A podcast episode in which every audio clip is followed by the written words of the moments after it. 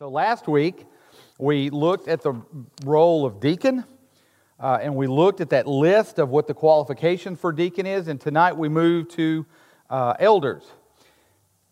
Pri- the two primary spiritual leaders of a congregation are, are the elders, who are called overseers or pastors in the New Testament, and the deacons. And so, elders' job, as laid out in Ephesians 4, 1 Timothy 3, 1 Timothy 5, Titus 1, and Hebrews 13, is to preach the word, shepherd the souls of those under their care.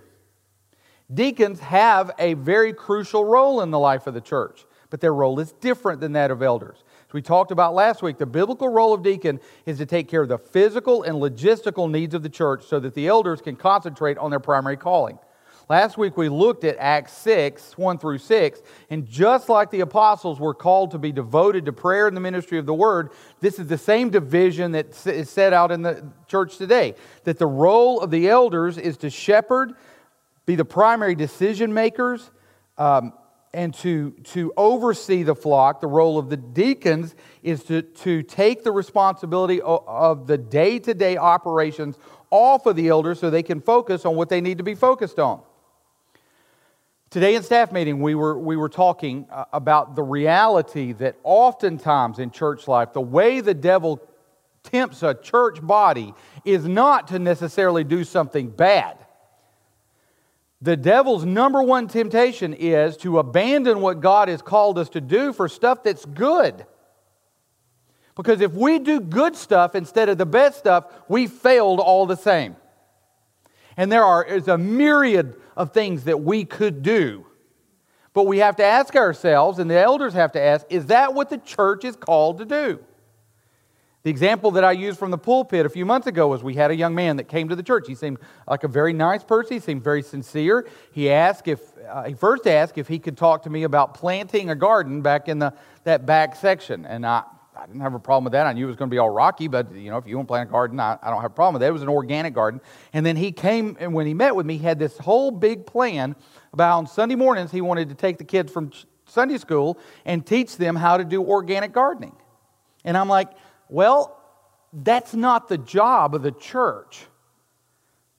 Because if these kids live their whole lives and don't know how to garden and they die, that's not going to affect their eternity. But if we let them come, go out of the doors of this church and we haven't taught them about Jesus Christ resurrected, we failed. And we will give an account. In fact, I had a professor at seminary that called a lot of the programs that we do in churches air conditioning the bus to hell. All we're doing is making people comfortable in this life as they go to hell.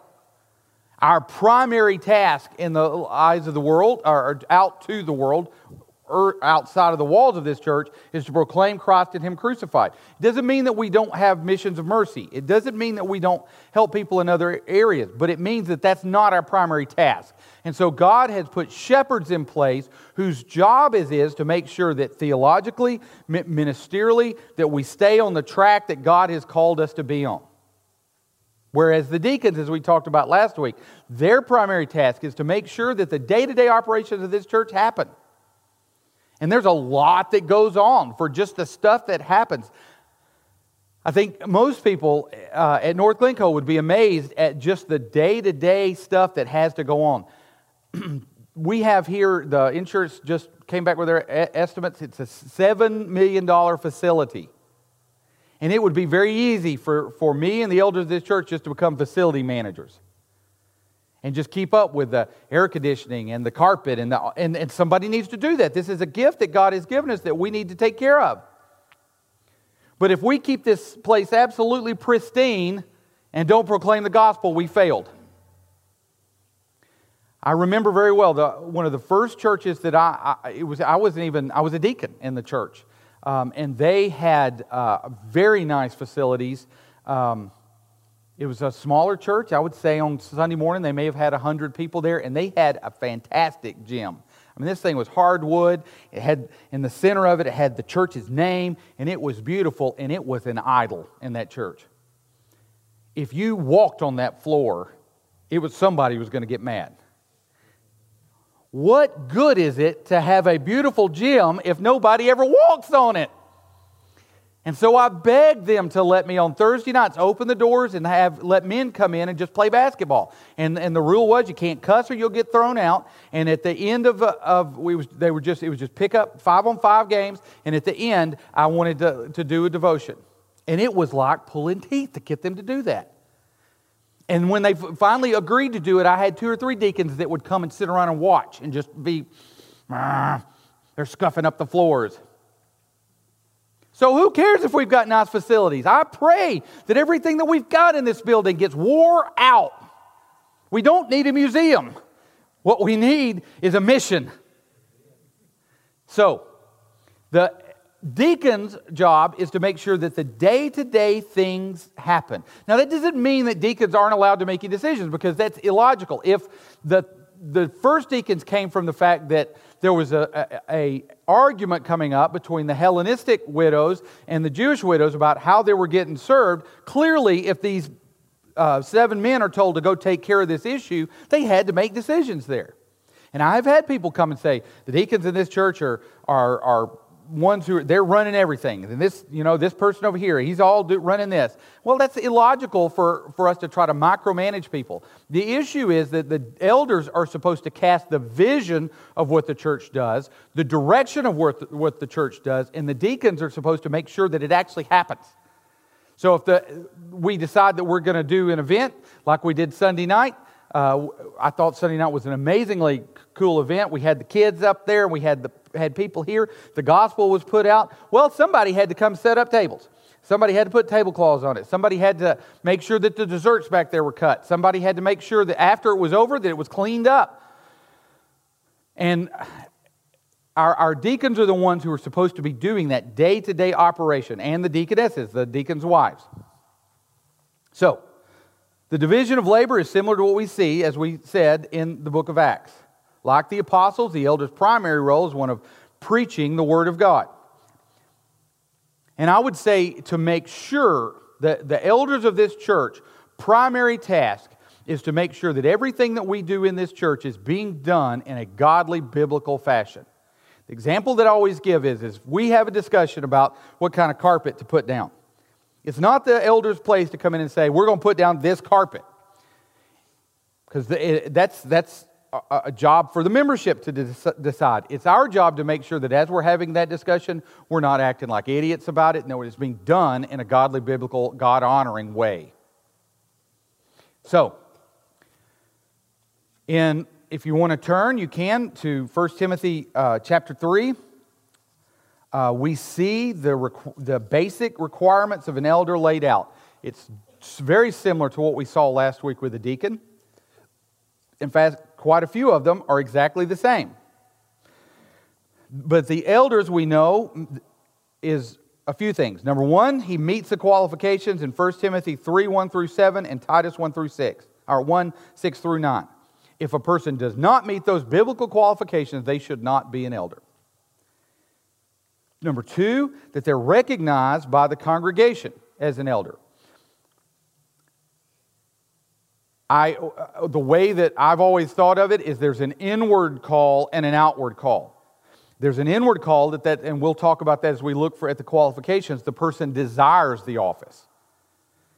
If their mama called or there's somebody that, that we convince to do it, that's never going to work.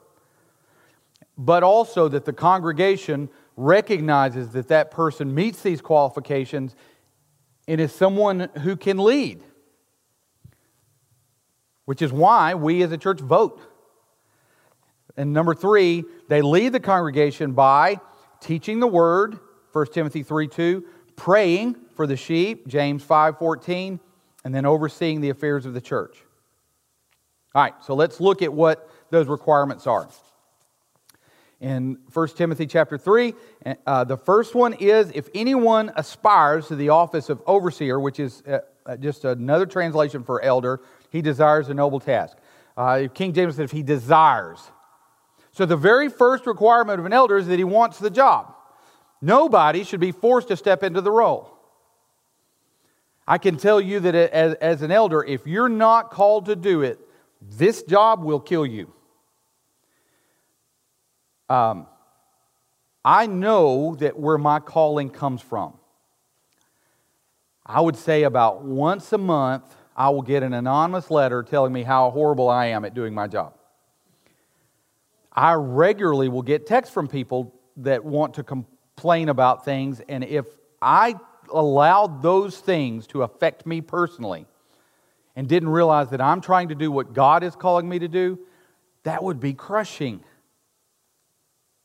But because I know that God didn't leave me ignorant to what I'm supposed to do in my job, so if somebody says, Well, you stink at preaching, uh, I, I, I, Garrett the other day, I, am trying to teach Garrett and bring him along so that soon we could, could ordain him as an elder. And I showed him two of those anonymous letters, and I got it about a month apart. One of them said, You can't preach that when you stand up and speak, you use too many big words. We don't even know what you're saying. Um, and so uh, you should, should not preach that way. And then this letter, written by a different person, said, that the people of God in this church are starving for God's word because you're not preaching the Bible enough. And so, if I sit those two letters side by side, I go, well, I guess I'm hitting the middle then. Because this person says I'm doing it too much, and this person says I'm doing not enough, so bam, I got it. so, it's, it's got to be something you want to do. There's a lot of preachers that are mama called preachers, and they're miserable. There's a lot of elders who this isn't what God has called them to do, and they're crushed under the weight of the responsibility, the, their criticisms.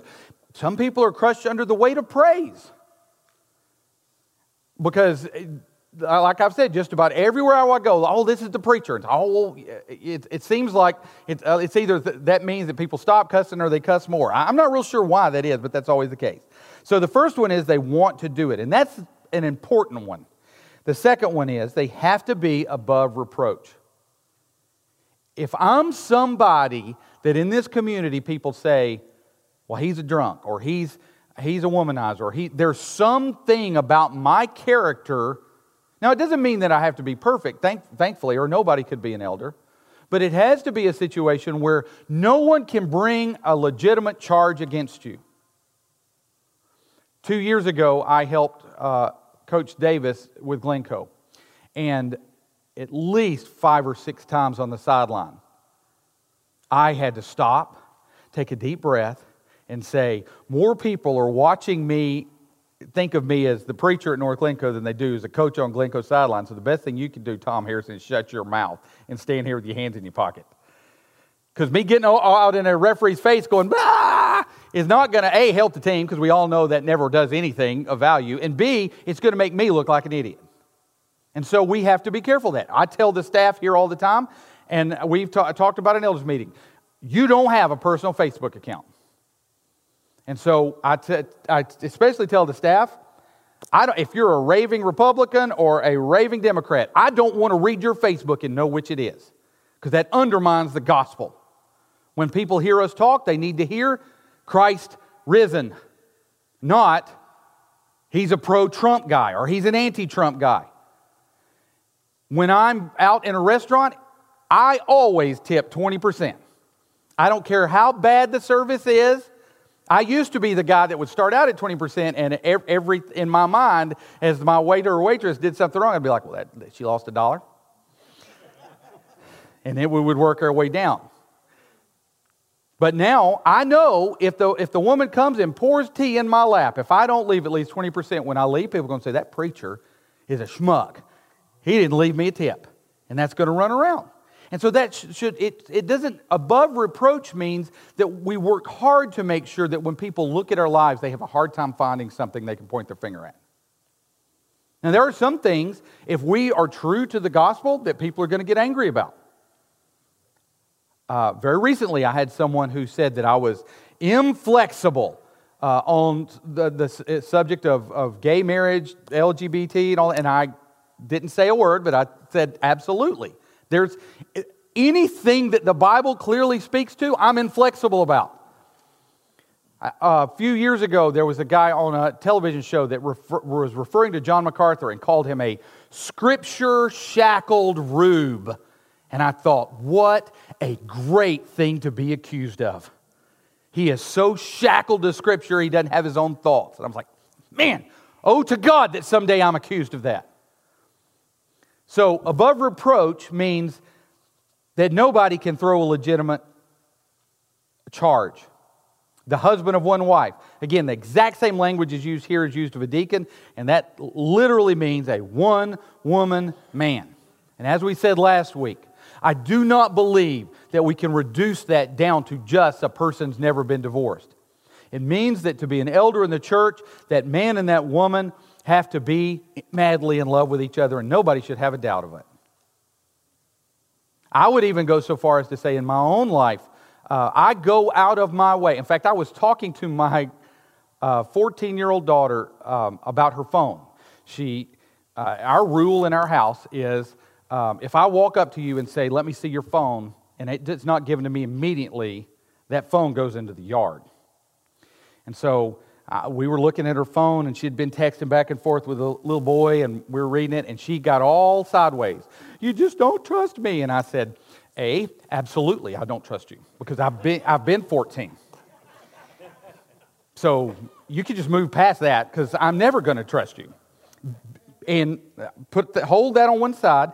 B, I definitely don't trust any of the other little boys who are running around because I've been a 14 year old boy and I know what's going through their mind.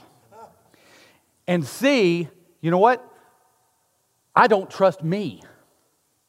Every week, I told her, every week, your mother gets a report of everywhere where I go on the internet because you never outgrow that. And I want my wife to know that she can trust me. And so we actually have what's called family share or something where all of us as a family can see where the other person is. If Ann wants to right now look, where's Tom? Well, guaranteed 90% of the time, if she wants to know where I am, I'm right here in this building somewhere. Um, but the other 10% of the time, she wants to know where I am, she should be able to look. She, other than Christ, is the greatest thing that's ever happened to me. I don't know how men who are in ministry who aren't one woman men can survive ministry. Because she's the person that I can go to and gripe, and she loves you guys just as much as I do. So it's not going to be like I'm defaming anybody. If I go in and say, Oh my gosh, I'm ready to strangle Don Smith, he to shut up. She knows Don and she loves him and prays for him just as much as I do, so she can let me vent when I come in and I've had a rough, long period of time, like right now, we're in the month of December. Sunday, I was here for 17 hours. Monday, I was here for 14 hours because we had, uh, we had the, the policeman's thing that went up here. And then yesterday, I had to hang out with all these old goats. And so last night, and then after I got back from them, I had, had to, uh, to prepare to preach because whether I like it or not, Sunday's going to come. And then it's 7 o'clock from 7 to 8.30, I, I, I got to coach uh, the 11U girls basketball team. And so I got home at 8 o'clock, and she knew because she knows what's going on in my life that I was tired and I needed the kids to be shooed away and that I just needed some time because she is in ministry with me. And that's the plan, just like we talked about last week with deaconesses. I don't think that, uh, that the elders' wives or, or elderesses, I don't think that, that, that they're necessarily part of the decision making, but they're a desperately needed aspect of the ministry. And if an elder is not a one woman man, he's not going to survive. We need our wives. Sober minded. He's not somebody who goes off half cocked oh, uh, over everything that comes down the path, path, primrose path. Again, as I'm teaching Garrett right now, I just mapped out how in 1982, Etowah County's spiritual health was in this particular place. And then what you had was you had this church fad that came in called uh, Purpose Driven. And what it did was it pulled people from those smaller to medium sized churches because there was a, this fad going on, and that was a cool, hip, sexy thing to do. And so people left the church that was in their neighborhood. They left the church that, and they went to the place that was that had purpose. And then in Etowah County, we all know that primarily was Crosspoint. And I'm not picking on any churches I do this. Please don't think that I am. I grew up at White's Chapel. Uh, and uh, Philip Ellen had as much to say about the man that I am today as anybody. But that model was broken in that it pulled people away from church families. And then when that model collapsed, and you had about At one time, they were running two services of about 900 people. You had 2,000 people that were scattered. How many of those do you think went back to Cherry Street, Stowers Hill? Not many. Half of them went to the next newest hip, sexy thing that was going on, and the other half are sitting at home right now. Because that model meant big numbers are the, the issue.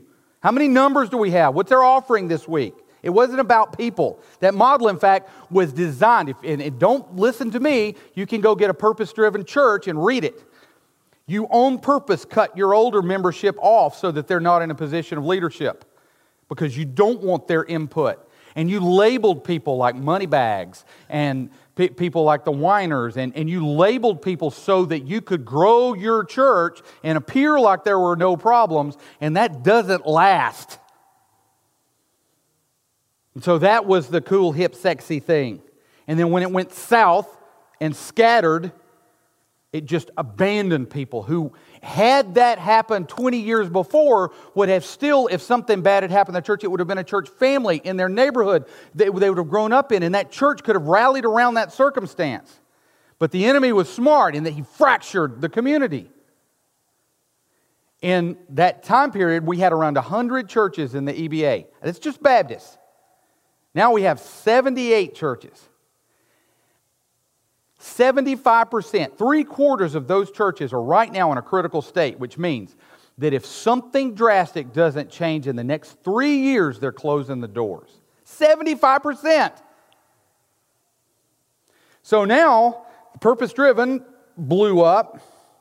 And now we've moved to a new model that was really started in California, uh, in uh, Seattle, Washington, by a guy named Mark Driscoll, and it's the campus driven model where you have a central mother church that has campuses scattered out. Everybody goes and watches TV, uh, uh, watches church on the TV, and it's really driven to be uh, people centric so that when people walk in the door, they feel super welcome and they have the music is oriented to that particular geographic location.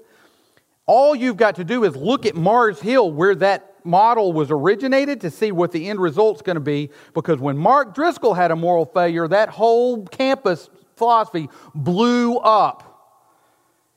And so instead of having 2,000 people like you did in the purpose driven church who were scattered to the winds, when Mars Hill blew up, you had around 20,000 people from Seattle, Washington, all the way to LA that were blown to the wind. It's not the model that God designed, so it's not going to work. It's built around one person's celebrity. We've had four different times when churches have come to us and said, Will you make us a campus of North Glencoe? And I say, No, that's not a biblical model. The model is that you have a pastor living amongst you who knows you, who can pray for you, who can love on you, and you see him as he is. You guys see me how it is. If you were here Sunday night, my son and my daughter got in a knockdown drag out because they're kids. And if you had been here, you would have seen me show my tail because I told my son, Son, you have my name. How dare you stand back here and yell and scream and holler at her? And, ah! So I had to go back and apologize to my kids. And if you had been there, I would have had to apologize to you. So you get to see me fail. It's not pastoral pornography where all the mistakes are edited out and real life can't be seen.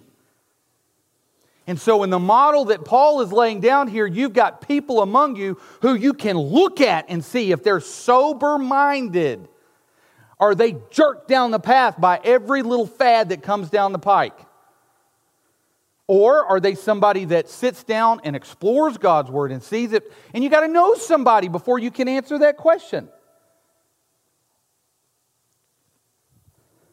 Sober minded, self controlled, which means just exactly what it sounds like.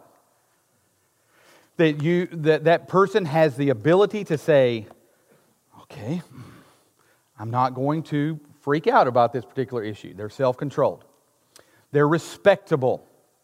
That is similar in its structure to um, above reproach, but respectable has more to do with the arc of a life. Hospitable, that is something that our culture, we were talking about this Sunday, Don, our culture used to have that, that we seem to have lost. in Muslim culture, if someone strange or foreign or an outsider comes into their midst, that person is required to be cared for and they're protected. Every village that I went to in Turkey, every night, not only did I spend the house in a, a, a high ranking person in that village's home, they gave me the best bed. They took probably a week's worth of their food and prepared it to feed me their very best. And they wanted to make sure that no shame was brought on their community. And, and almost always, when I leave, they would walk me all the way to the edge of the village. The whole community would walk me out and say, stand there and say bye. It bothers me that when we have missionaries here, we put them in a hotel. I think we should put them in people's homes. That way you get to know them. When I was a kid, that's the way we did that. Now, I'm uh, cl- clearly, since we put, I don't want to make the missionary uncomfortable and I don't want to make families uncomfortable. And I used to be much more dogmatic about this, so much so that when I would speak, I would say, I'd rather not stay in a hotel, I'd like to just stay with the family. And then I was able to figure out that A, I always got stuck with the poor pastor, and B, that family was uncomfortable because they weren't used to being hospitable. And so they were like, So why don't you like hotels? Um, and so I, I backed off of that some, but to be an elder, you have to not be somebody that closes in around me and mine. It's someone that's open to being hospitable. We, as a family, try to have somebody in our home to, to eat at least once a month. Try to, try to have people over. Uh, right now, and there's a little girl who's uh, an exchange student here from Kazakhstan that I got reached out to. The family that was keeping her is not able to keep her anymore. And I said, I, We can't do it long term because she's a 17 year old girl and I have a 16 year old son, and that's a bad mix. But in the short term, so that the, you know where to go, she can stay with me and we'll find some place to put her. Um, we need to be hospitable, we need to be open to other people. Able to teach. That is one of the big differences between, if you look at the list and lay them out side by side between a deacon and an elder, one of the big differences is that he's able to teach. Now, again, that is a decision that, that needs to be made by all y'all, not by that person. There's a lot of people who've told me that they're really good teachers, and then when I heard them, was like, oh, I just, I don't, I don't know about that. And I could be self-deluding my, I could be deluding myself, and y'all are thinking the same thing right now. There's no way I could know. So that's why, as a, as a congregation, we make these decisions. But that person needs to be able to teach. And I, I uh, as I was preparing for this, I was reading. Um, a book that was essentially saying that teaching is not a learned, either you can teach or you can't. I don't, I don't agree with that. In fact, I've had people that I've discipled in my life who are now pastors. And when we started the process, I, I remember them practice preaching and me sitting in, in the pulpit by myself thinking, we're never going to get past this. In fact, one of the best preachers that I ever discipled, the, I, I know I've shared it with you guys because it's a big highlight of my life. The very first sermon he preached was an hour and a half long.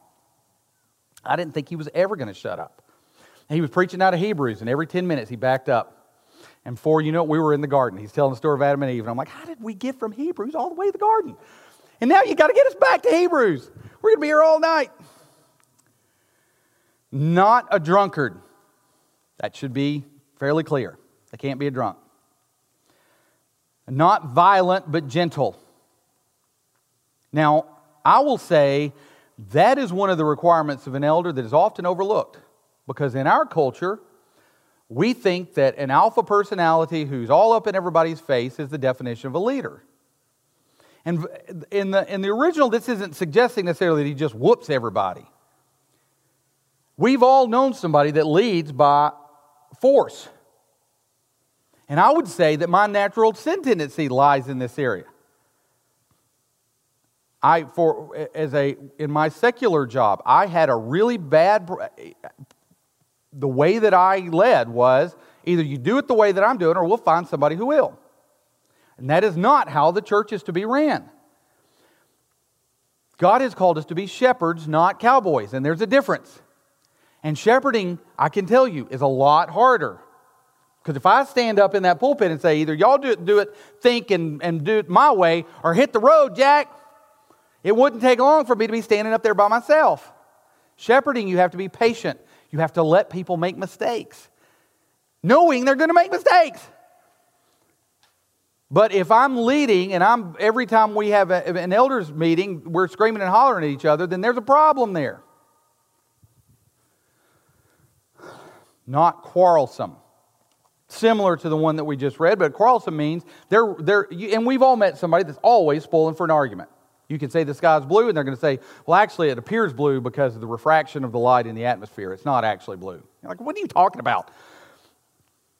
Not a lover of money.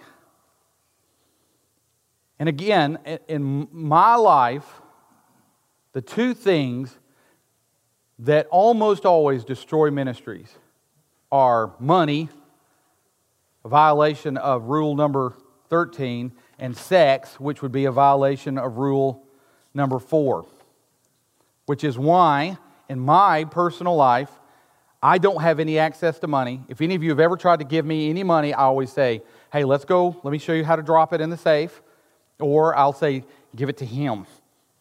I'm never going to have access to money. And that just protects me. It's not a temptation. And I will not be alone with a person of the opposite sex other than my wife.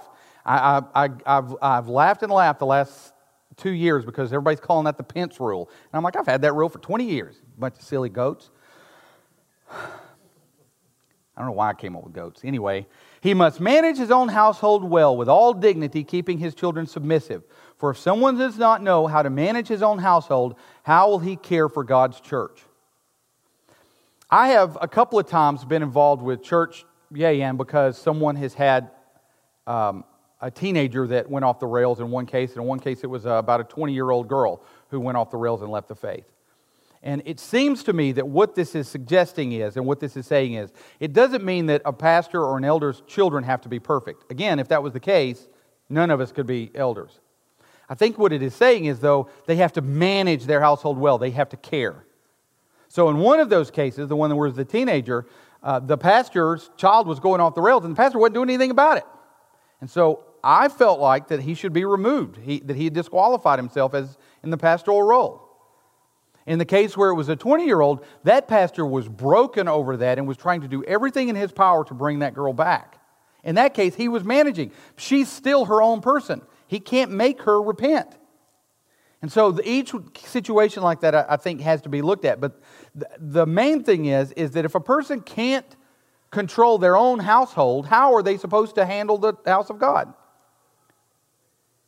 He cannot be a recent convert, or he may become puffed up with conceit and fall in the condemnation of the, evil, of the devil.